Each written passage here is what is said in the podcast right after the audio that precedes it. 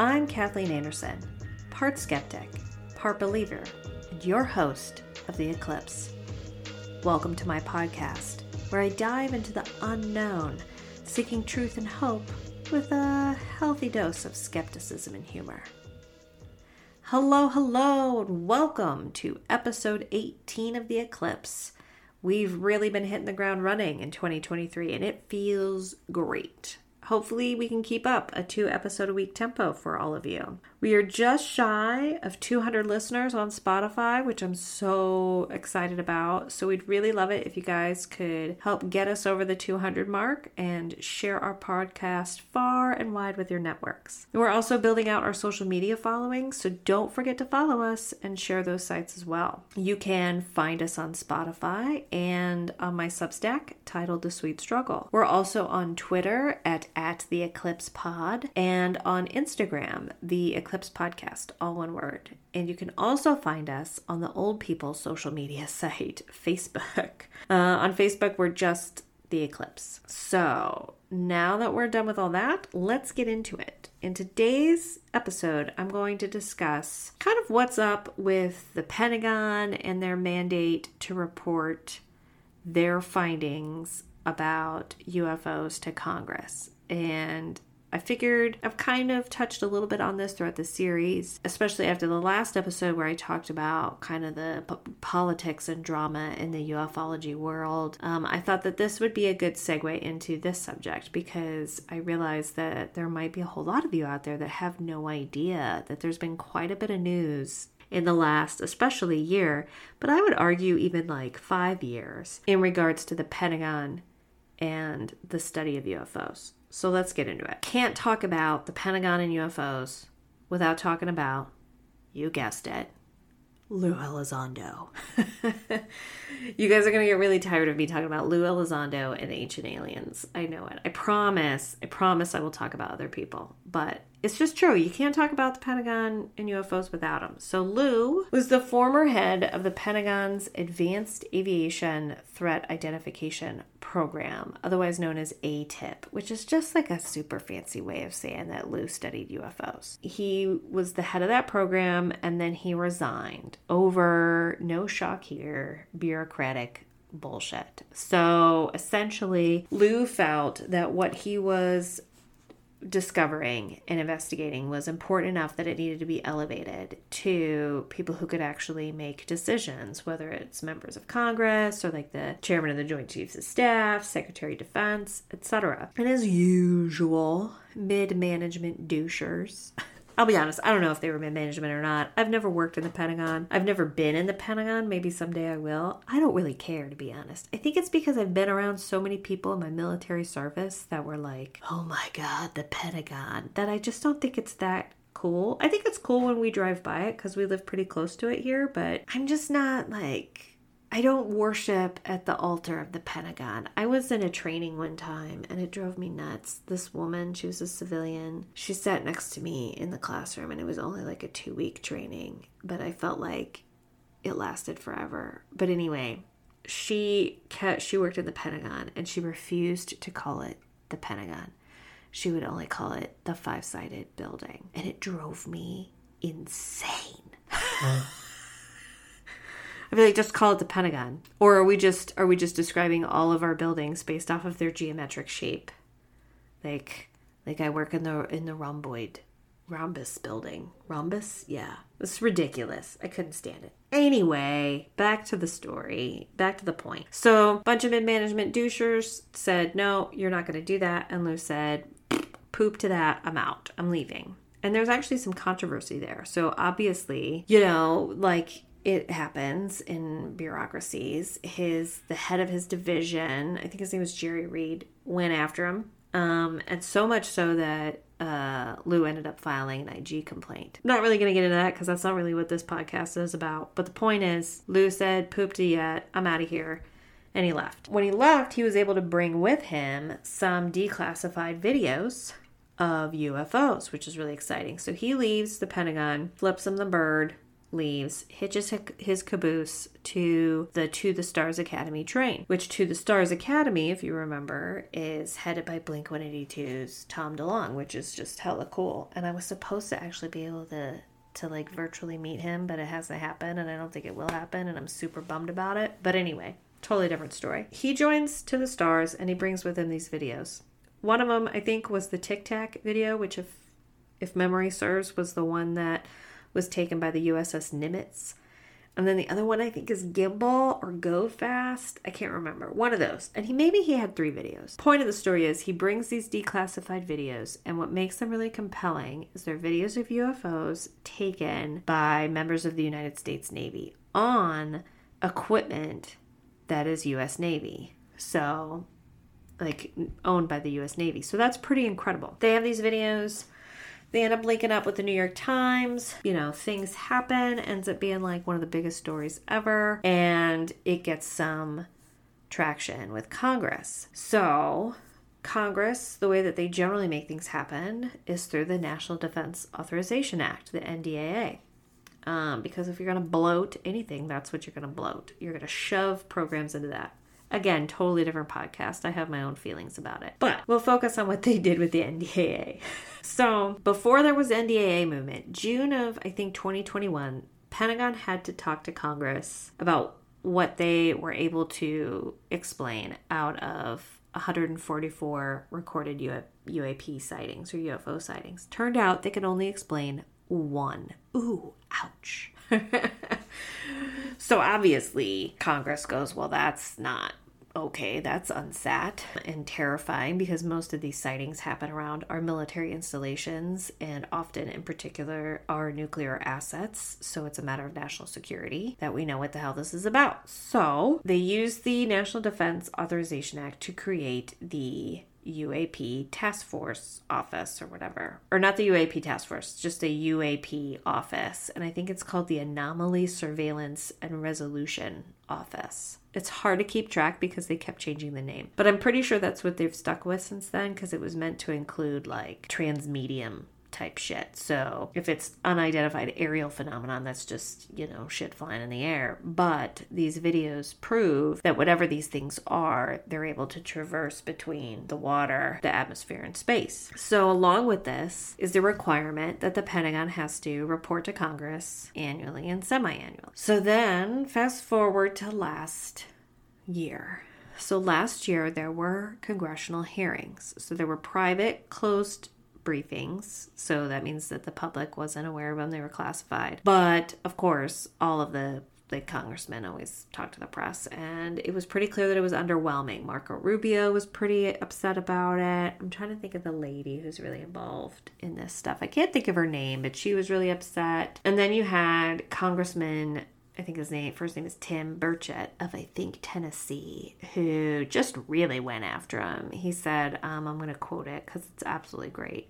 He said, "There's an arrogance in government at that level that we cannot handle what's going on out there, and it's about power and control." So basically, what the congressman is saying is that he thinks that the Pentagon thinks that they're better than everybody else, and that they have to keep everything a secret because we can't handle it, which I think is probably pretty a pretty accurate pretty accurate assumption about really anything it doesn't have to just be UFOs. So in May of last year, there were open congressional hearings, and this was huge because the last time we had had these was Project Blue Book, which is like the 60s or some shit. So at these hearings, they had Ronald Moultrie, who was the, and I, the reason why I bring this up is because the last episode I was like, I can't remember these two guys, but it was boring and interesting at the same time. So they had Ronald Moultrie, who was the, or is, maybe he still is, the Under Secretary of Defense for Intelligence and Security, and Scott Bray, who was the Deputy Director of Naval Intelligence. So they have these hearings, and like I said in the last episode, they were both boring and interesting at the same time. It was a lot of kind of verbal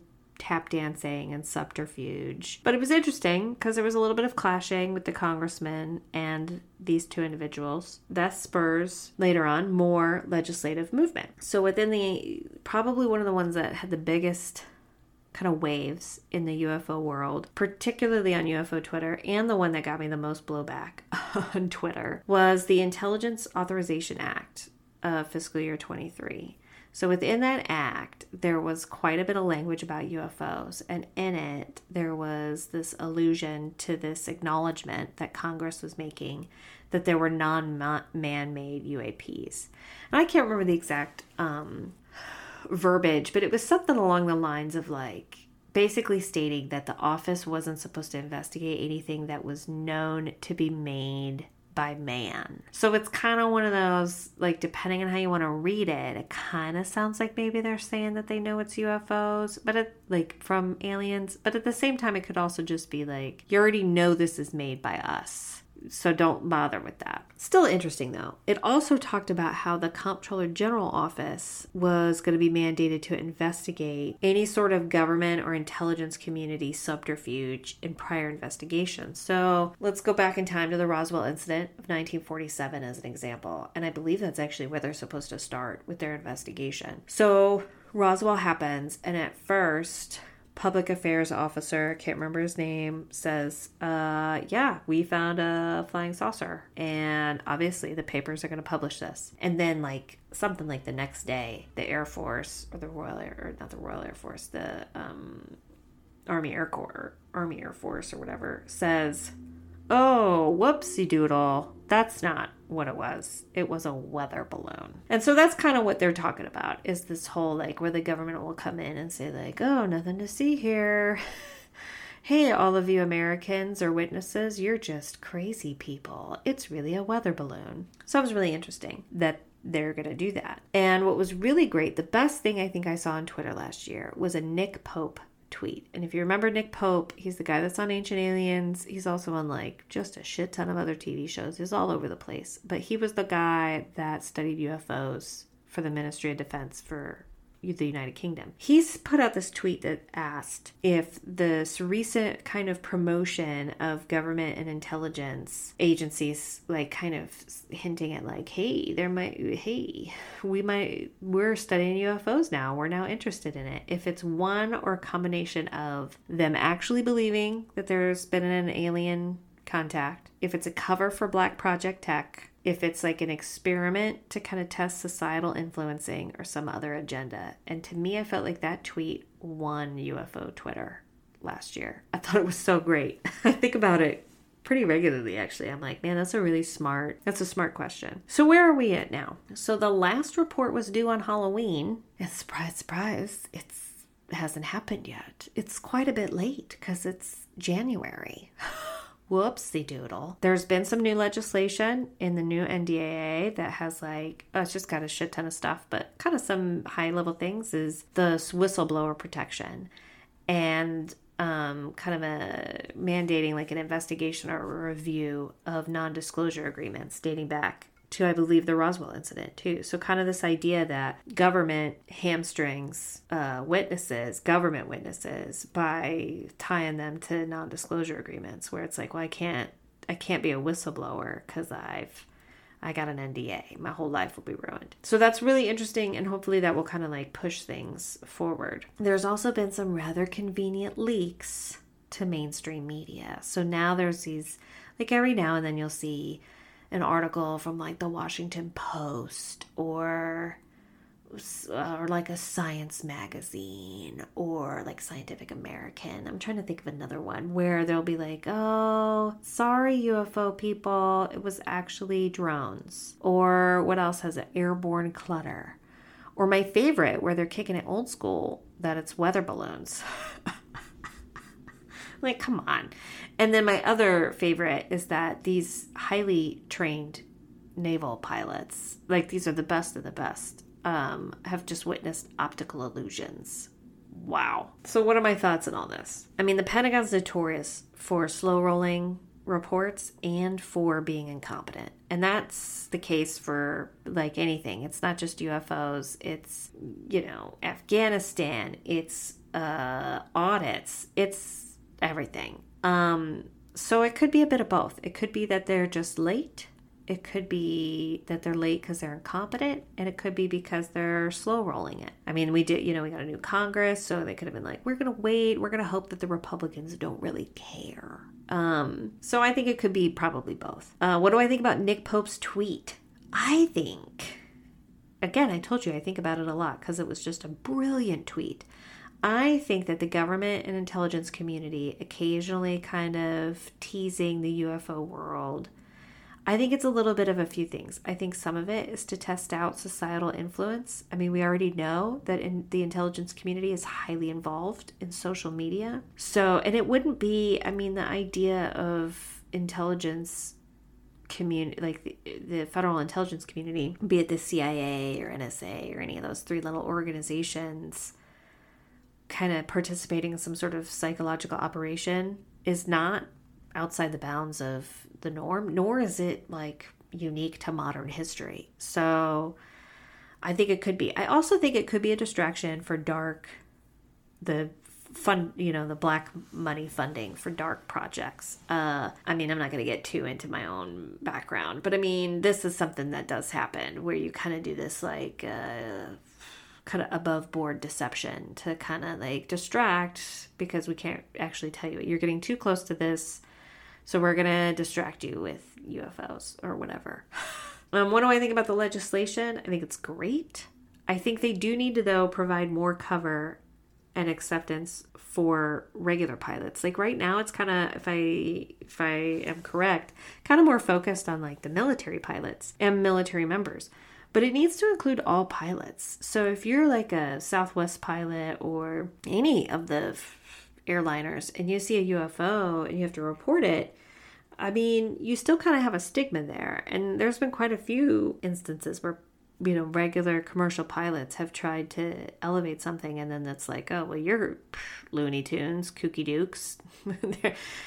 you're never flying again. So I think they need to find a way to include them. When it comes to the investigations and the reviews, I don't trust any of that shit. I think it sounds great, but I don't trust it. Um, I don't think the government is an honest broker, particularly the Pentagon. And that's not just because I'm a con- I'm not a con- you know, I don't think I'm a conspiracy theorist. I'm just a realist. The Pentagon is not an honest broker, is not known for working with the American people or with Congress very well, and neither is government in general. Do I believe the pilots? So, like these Navy pilots, you know, I do. I mean, there's video. Now, I'll be honest, the video, I've seen the video so many times, and I kind of hate them because like one of it like the gimbal video it kind of just looks like there's a fly on a camera it's obviously not but i'm just saying like it's it's not like they're that breathtaking in my opinion but there are video and i do believe the pilots like i've seen enough of their interviews to they seem genuine that doesn't mean that other military people wouldn't try and take advantage of this or try to use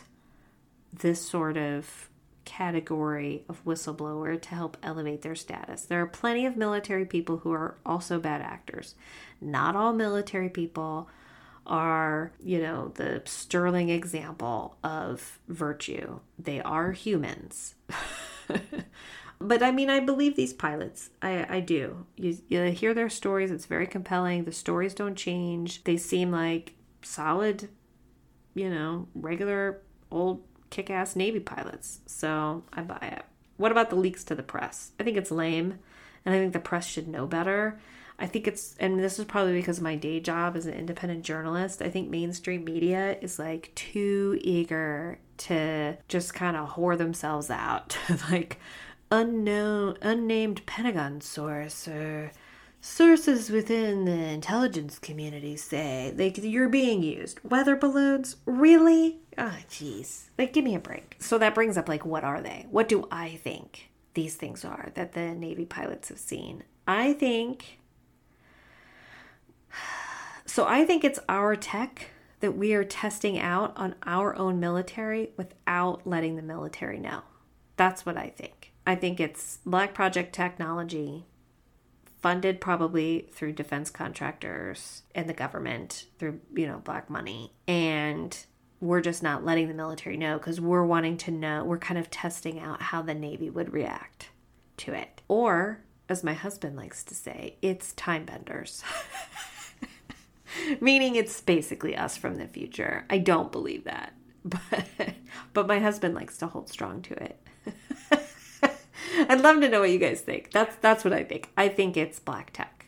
It's black project technology that we're testing out which isn't very exciting. It would be much cooler, right, if it was time benders or if it was aliens from another planet. I just don't think that's the case. And that would explain why the Pentagon's being so shisty. Um, so, yeah, that's basically, you know, that in a nutshell, the Pentagon UAP thing in a nutshell. Thank you for listening, and please continue to follow us on Spotify, and please also leave a rating, preferably five stars.